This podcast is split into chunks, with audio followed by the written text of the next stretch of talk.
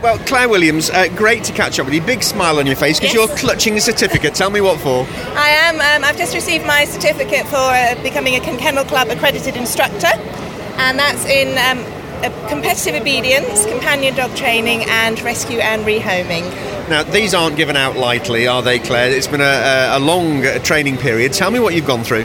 Um, well, you have to have five years training experience, um, dog instructing experience to start with. Um, I've got many more years than that, and I did it via the old paper route as well. So. Um, Not a digital girl, then.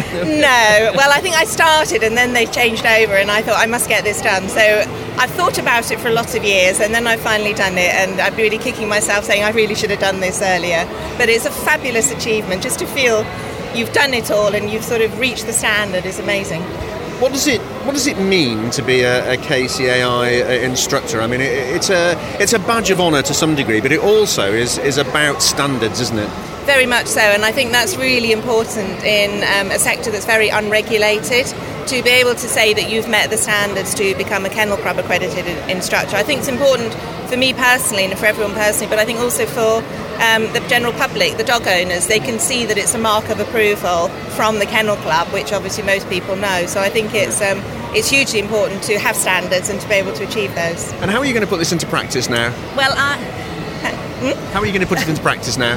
Um, well, I, uh, I instruct once a week at a dog training club anyway, so um, I think I'm going to encourage lots of fellow instructors to see if they want to become accredited instructors too, and use it generally also in my work in rescue and rehoming as well.